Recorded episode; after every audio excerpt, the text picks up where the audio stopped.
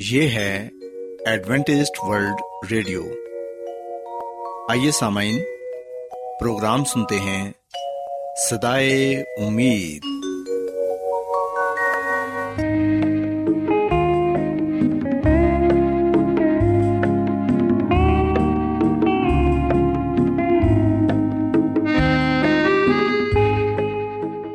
سامعین، پروگرام صدائے امید کے ساتھ میں آپ کی میزبان فراز سلیم اور صادق عبداللہ خان آپ کی خدمت میں حاضر ہیں۔ ہماری طرف سے آپ تمام سامعین کی خدمت میں آداب۔ سامعین، امید کرتے ہیں کہ آپ سب خدا تعالیٰ کے فضل و کرم سے خیریت سے ہیں، اور ہماری یہ دعا ہے کہ آپ جہاں کہیں بھی رہیں خداوند خدا آپ کے ساتھ ہوں اور آپ کی حفاظت اور رہنمائی کریں۔ سامعین، اس سے پہلے کہ آج کے پروگرام کو شروع کیا جائے، آئیے پہلے پروگرام کی تفصیل سن لیں۔ پروگرام کا آغاز ایک گیت سے ہوگا اور اس کے بعد خاندانی طرز زندگی کا پروگرام فیملی لائف سٹائل آپ کی خدمت میں پیش کیا جائے گا، اور سامعین پروگرام کے آخر میں خدا تعالیٰ کے پاک کلام سے پیغام پیش کیا جائے گا، اور اس کے علاوہ پروگرام میں روحانی گیت بھی شامل کیے گئے ہیں۔ تو سامعین، آئیے آغاز اس خوبصورت گیت سے کرتے ہیں۔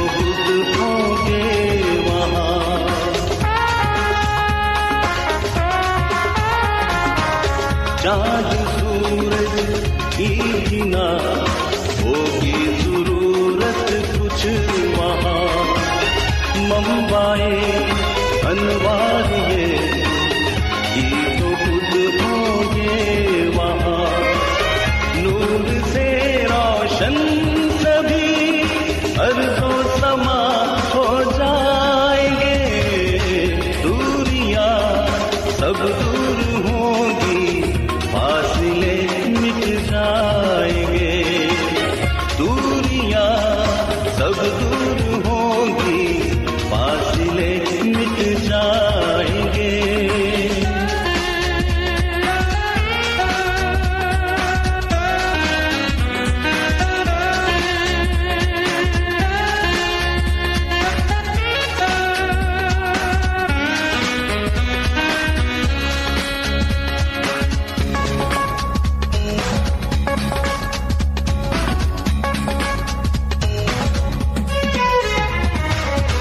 رات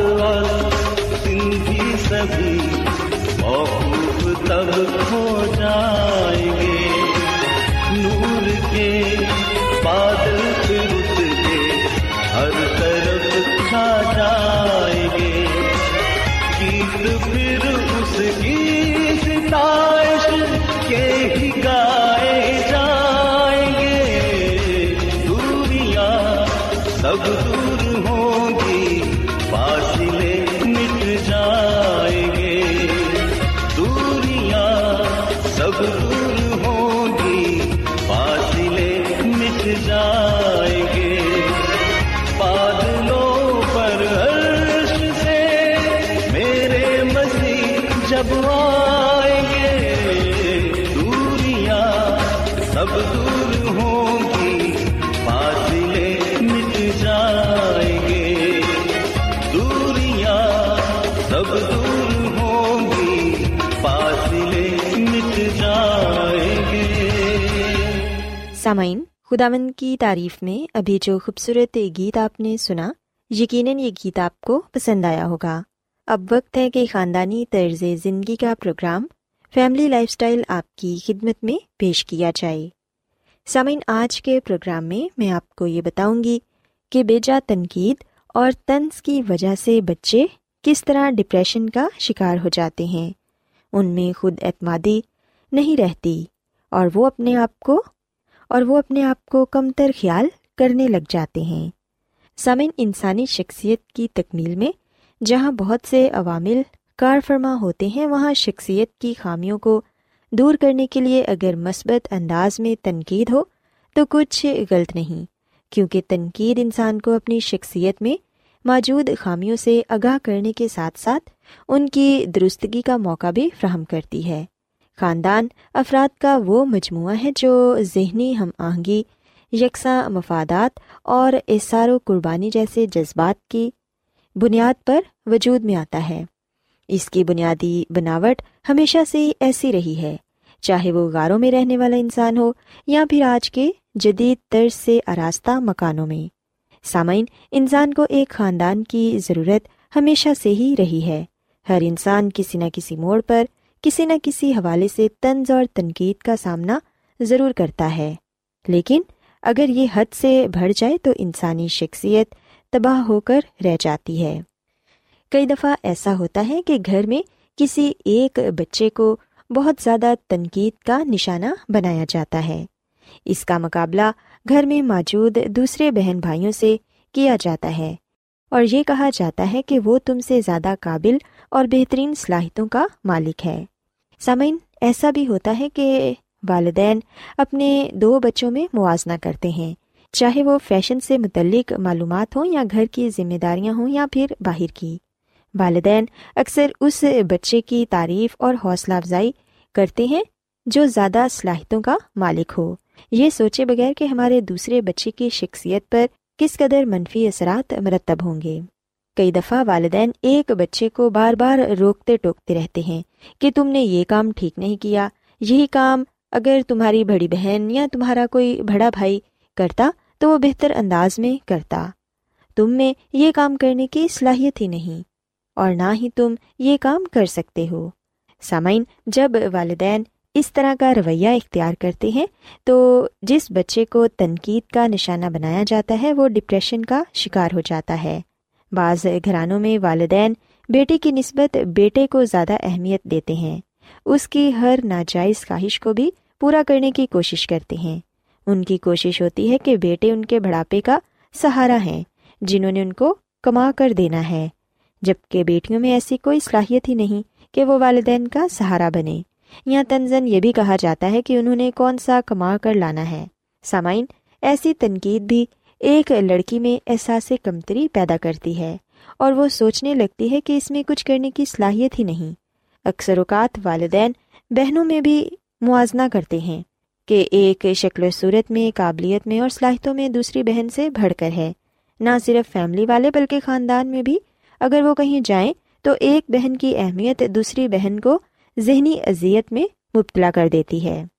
سامعین، ایک فیملی میں بہن بھائیوں میں ایک دوسرے پر تنقید اور طنز کی عادت کے زیادہ ذمہ دار والدین بھی ہوتے ہیں، کیونکہ اکثر والدین بچوں کے غلط رویوں کو جان بوجھ کر نظر انداز کر دیتے ہیں، جس کی وجہ سے وہ جھگڑالو اور بدتمیز ہو جاتے ہیں اور اپنے بہن بھائیوں سے ان کا خلوص اور پیار کا رشتہ بھی کم ہو جاتا ہے۔ پھر وہ اپنے بہن یا بھائی کی دل آزاری کرنے کا کوئی بھی موقع ہاتھ سے نہیں جانے دیتے، جس سے متاثرہ شخص ذہنی اذیت سے دوچار ہو کر احساس کمتری میں مبتلا ہو جاتا ہے اور ہر کام کرنے سے پہلے سوچتا ہے کہ کہیں اس سے پھر کوئی ایسی غلطی نہ ہو جائے کہ پھر سے اس پر تنقید ہو۔ اس میں خود اعتمادی کی کمی بھی پیدا ہونے لگتی ہے، حالات کا مقابلہ کرنے کا حوصلہ نہیں رہتا۔ مسلسل ذہنی دباؤ کی وجہ سے وہ مختلف نفسیاتی بیماریوں کا بھی شکار ہو جاتا ہے۔ سامعین، شخصیت میں خود اعتمادی اسی صورت میں پیدا ہوگی جس گھر کے ماحول میں بے جا تنقید اور طنز کی بجائے افراد کے درمیان ایک دوسرے کی عزت و وقار کا رشتہ قائم ہوگا۔ گھر کا ماحول خوشگوار بنانے کے لیے ضروری ہے کہ تمام افراد ایک دوسرے کے نقطۂ نظر کا احترام کریں اور اسے قبول کرنے کی عادت بھی ہونی چاہیے۔ سامعین، برداشت کے دامن کو ہاتھ سے کبھی نہ جانے دیں، کیونکہ وقتی طور پر برداشت کیا جانے والا فیصلہ خاندان کے افراد کے درمیان بہت سی غلط فہمیاں پیدا ہونے سے روک سکتا ہے۔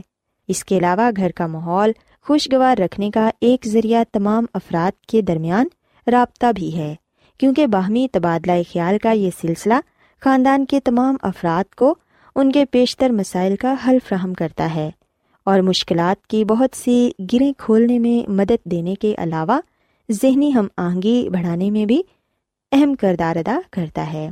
سامعین، آج کی مصروف ترین زندگی میں لوگوں کے پاس ایک دوسرے کے لیے وقت دینے کا بھی موقع نہیں ملتا، جس کی وجہ سے خاندان کے افراد کے درمیان رنجشوں کی ایک زنجیر سی بنتی چلی جاتی ہے۔ ایسی صورت میں ماحول کو خوشگوار رکھنے کا سوال ہی پیدا نہیں ہوتا۔ رشتوں کی اہمیت کا زوال آج کے دور میں اولاد کو اپنے ماں باپ جیسی انمول نعمت سے بھی محروم کر رہا ہے۔ الغرض، خوشگوار اور پرسکون گھر کا تصور اسی وقت وجود میں آ سکتا ہے جب ہر فرد ایک دوسرے کے جذبات کا احترام کرے، اور ساتھ یہ کوشش بھی ہونی چاہیے کہ کسی کی بھی حق تلفی نہ ہو۔ محبت کا جواب محبت سے دینا چاہیے اور کوشش کرنی چاہیے کہ نفرت اور دوریوں کو محبت کے ہتھیار سے سمیٹا جائے۔ تنقید بری نہیں اگر مثبت انداز میں شخصیت کی اصلاح کے لیے کی جائے۔ سامعین، اگر ان تمام اصولوں پر عمل کیا جائے تو کسی بھی خاندان یا گھر کے ماحول کو خوشگوار رکھنا مشکل نہیں، کیونکہ یہی وہ چھوٹی چھوٹی باتیں ہیں جن کا خیال کرتے ہوئے ہم نہ صرف خاندان بلکہ ایک قوم کی صورت میں بھی ترقی اور کامیابی کے راستے پر گامزن ہو سکتے ہیں، اور آپس میں محبت، احسار، قربانی، رشتوں کا احترام اور قدر و اہمیت کو بخوبی اجاگر کر سکتے ہیں۔ سو سامعین، میں امید کرتی ہوں کہ آپ کو آج کا پروگرام پسند آیا ہوگا اور آپ نے اس بات کو سیکھا ہوگا کہ والدین کس طرح مثبت انداز میں بچوں کو سمجھا کر ان کو اچھی شخصیت کا مالک بنا سکتے ہیں۔ میری یہ دعا ہے کہ خداوند خدا آپ کے ساتھ ہوں اور آپ سب کو بہت سی برکات سے نوازیں۔ کیا آپ بائبل کی مقدس پیشن گوئیوں اور نبوتوں کے سربستہ رازوں کو معلوم کرنا پسند کریں گے؟ کیا آپ دنیا کے ایسے رجحانات کے باعث پریشان ہیں جو گہری تاریکی کا اشارہ دیتے ہیں؟ ایڈوینٹسٹ ورلڈ ریڈیو سنتے رہیے، جو آپ سب کے لیے صدائے امید ہے۔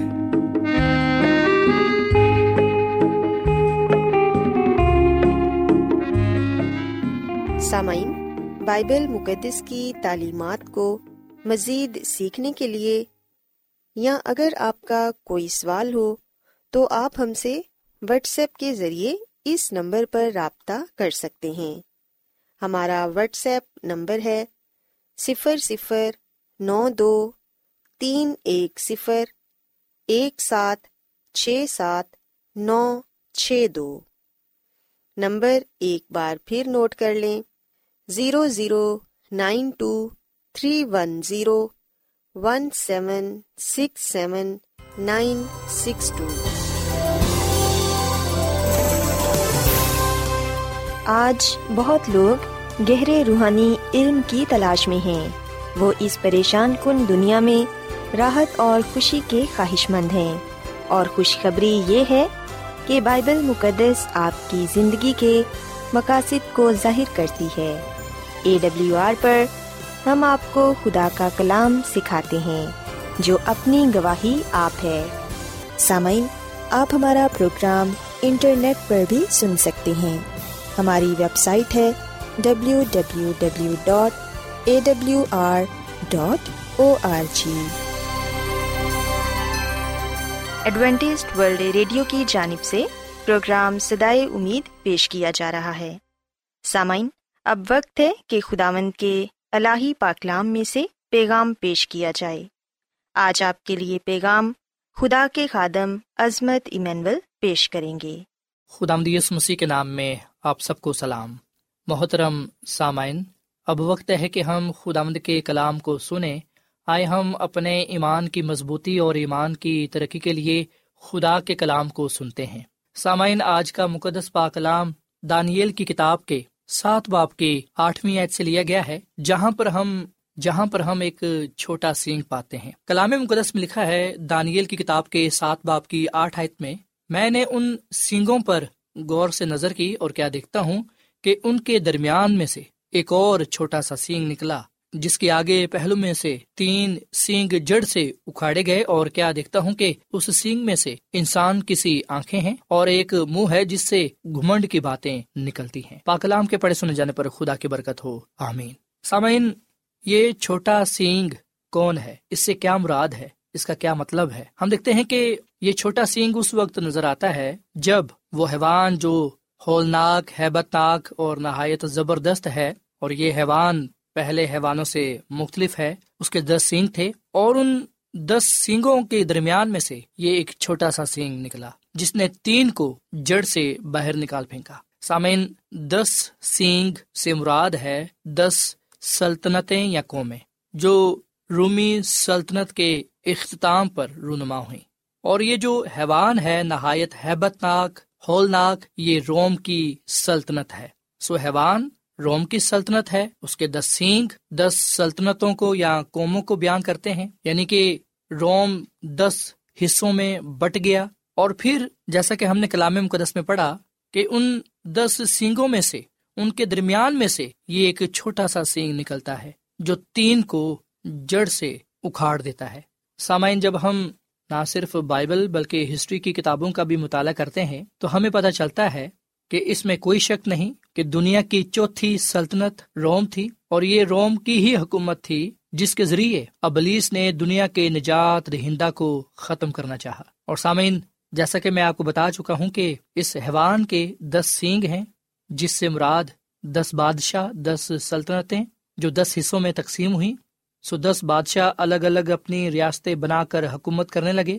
اس طرح روم دس حصوں میں بٹ گیا، یعنی کہ جرمنی، فرانس، سوئٹزرلینڈ، پرتگال، برطانیہ، اسپین، اٹلی اور باقی جو تین ہیں وہ وینڈلز، اوسٹراگوت اور ہیرولی۔ اور سامنے بتایا جاتا ہے کہ آخری تین حکومتوں کو روم کے پوپ نے برباد کیا کیونکہ انہوں نے مسیحی ہونے سے انکار کر دیا تھا۔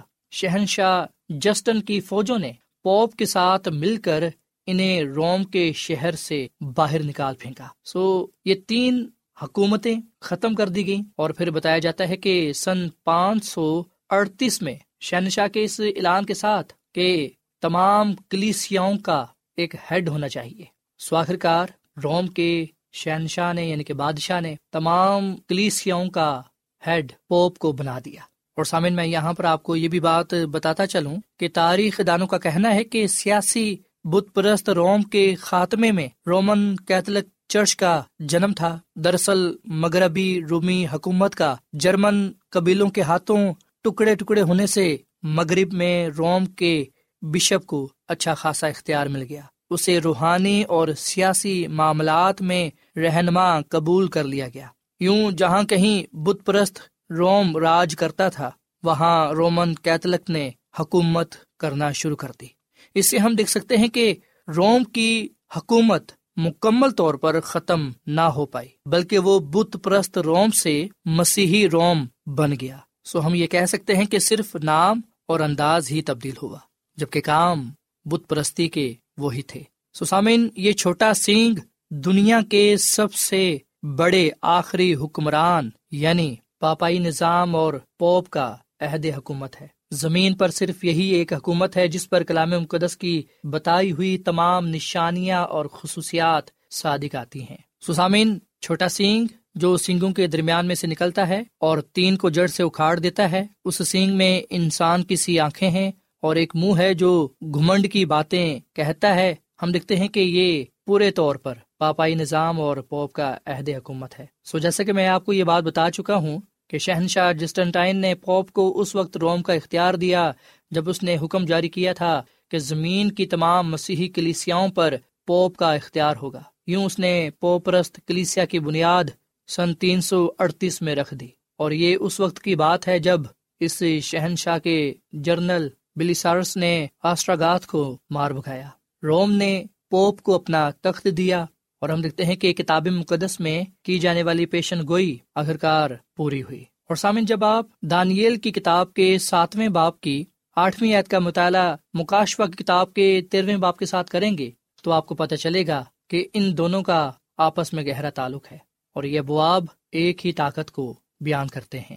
سامعین، انسان کی سی آنکھیں اور ایک منہ جس سے گھمنڈ کی باتیں نکلتی ہیں، اس سے مراد یہ ہے کہ اس کا لیڈر زمین پر خدا ہونے کا دعویٰ کرتا ہے، وہ گناہ معاف کرنے کا بھی دعویٰ کرتا ہے جو کفر ہے۔ اور سامعین، یاد رکھیے گا، اسی طاقت کو، اسی قوت کو مخالف مسیح بھی کہا گیا ہے، یعنی کہ جھوٹا مذہبی نظام جس میں نہ صرف بت پرستی کو فروغ دیا جاتا ہے بلکہ ان باتوں کا بھی پرچار کیا جاتا ہے جن کا بائبل مقدس کے ساتھ کوئی تعلق نہیں۔ اور ہم دیکھتے ہیں کہ اسی پاپائی نظام نے خدا کی شریعت کے ساتھ دخل اندازی کی، دس حکموں میں رد و بدل کی، جسے آج بھی آپ دیکھ سکتے ہیں۔ سو سامنے، یہ ایک عالمگیر سلطنت ہے جس پر دنیا تعجب کرتی ہے۔ اور جیسے کہ ہم نے پڑھا کہ اس سینگ میں انسان کی سی آنکھ ہے، اور میں نے آپ کو بتایا ہے کہ سینگ سے مراد بادشاہ ہے، اس کی حکومت ہے۔ مطلب یہ کہ اس کا جو سربراہ ہے وہ آدمی ہے جس کے نام کا عدد چھ سو چھیاسٹھ ہے، اس کی چھاپ بڑی ہیبت ناک ہے، اور جو اسے لے گا اسے آگ کی جیل میں ڈالا جائے گا اور وہ ابدی زندگی سے محروم ہو جائے گا۔ سو سامعین، جب ہم بائبل مقدس میں ان سچائیوں کو جاننے والے بنتے ہیں تو ہمارے لیے یہ ضروری ہے کہ ہم بت پرست نظام سے کنارہ کریں اور ہم بزرگ ابراہیم کی طرح باہر نکل آئیں۔ جس طرح بزرگ ابراہیم خدا کے کہنے کے مطابق، خدا کے حکم کے مطابق کسدیوں کے اور سے، جو اس کے باپ دادا کا شہر تھا جہاں پر بت پرستی پائی جاتی تھی، گناہ کا شہر، گناہ کا گڑھ، ہم دیکھتے ہیں کہ وہ وہاں سے باہر نکل آیا اور اس نے اس ملک کی طرف سفر کیا جو خدا اسے دینے کو تھا، نہ صرف اسے بلکہ اس کی اولاد کو بھی۔ سامعین، خدا نے ہمارے ساتھ بھی وعدہ کیا ہے کہ وہ ہمیں اپنی بادشاہی میں لے جائے گا۔ آئے ہم ایمان کے ساتھ بت پرستی کے نظام سے باہر نکل آئیں، جھوٹی تعلیم کو اپنی زندگیوں سے باہر نکال پھینکیں اور ہم کلام کی سچائیوں کو اپنی زندگی کا حصہ بنائیں۔ سچائی سے واقف ہوں، کیونکہ سچائی ہی ہمیں آزاد کرے گی۔ سو so, خداوند مجھے اور آپ کو یہ فضل بخشے کہ ہم خداوند اپنے خدا کے ساتھ وفادار رہیں، کلام مقدس کی سچائیوں کو جانیں، سمجھیں اور جان دینے تک ان کے ساتھ وفادار رہیں، تاکہ ہم خداوند سے زندگی کا تاج پانے والے بنیں۔ خداوند ہمیں اس کلام کے وسیلے سے بڑی برکت دے۔ آئیے سامعین ہم دعا کریں۔ اے زمین اور آسمان کے خدا، ہم تیرا شکر ادا کرتے ہیں، تیری تعریف کرتے ہیں، تو جو بھلا خدا ہے، تیری شفقت ابدی ہے، تیرا پیار نرالا ہے۔ اے خداوند، آج ہم نے چھوٹے سینگ کے بارے میں جانا جو بت پرست پاپائی نظام ہے۔ اے خداوند، تو یہ چاہتا ہے کہ ہم جھوٹے مذہبی نظام سے باہر نکل آئیں، اس تعلیم کو اپنی زندگیوں سے، خاندانوں سے، کلیسیاؤں سے باہر نکال پھینکیں جس تعلیم کا تعلق تیرے کلام کے ساتھ نہیں۔ اے خداوند، فضل بخش کے ہم کلام کی سچائیوں کو جانیں، کلام کی سچائیوں پر عمل کریں اور تیرے حکموں پر عمل کریں، تاکہ ہم اپنی محبت کا، وفاداری کا، ایمان کا اقرار، اظہار کر سکیں۔ اے خداوند، اس کلام کے وسیلے سے تو ہمیں برکت دے، سچائی کو سمجھنے کی اور قبول کرنے کی توفیق عطا فرما، اور اپنے ساتھ وفادار رہنے کی توفیق بخش۔ کلام کے وسیلے سے بڑی برکت دے، کیونکہ یہ دعا مانگ لیتے ہیں اپنے خداوند مسیح یسوع کے نام میں، آمین۔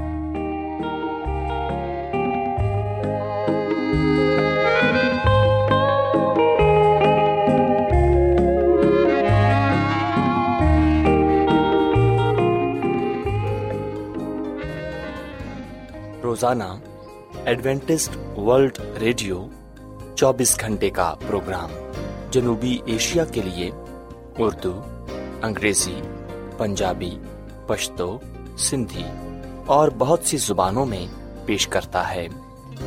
صحت، متوازن خوراک، تعلیم، خاندانی زندگی اور بائبل مقدس کو سمجھنے کے لیے ایڈوینٹسٹ ورلڈ ریڈیو ضرور سنیے۔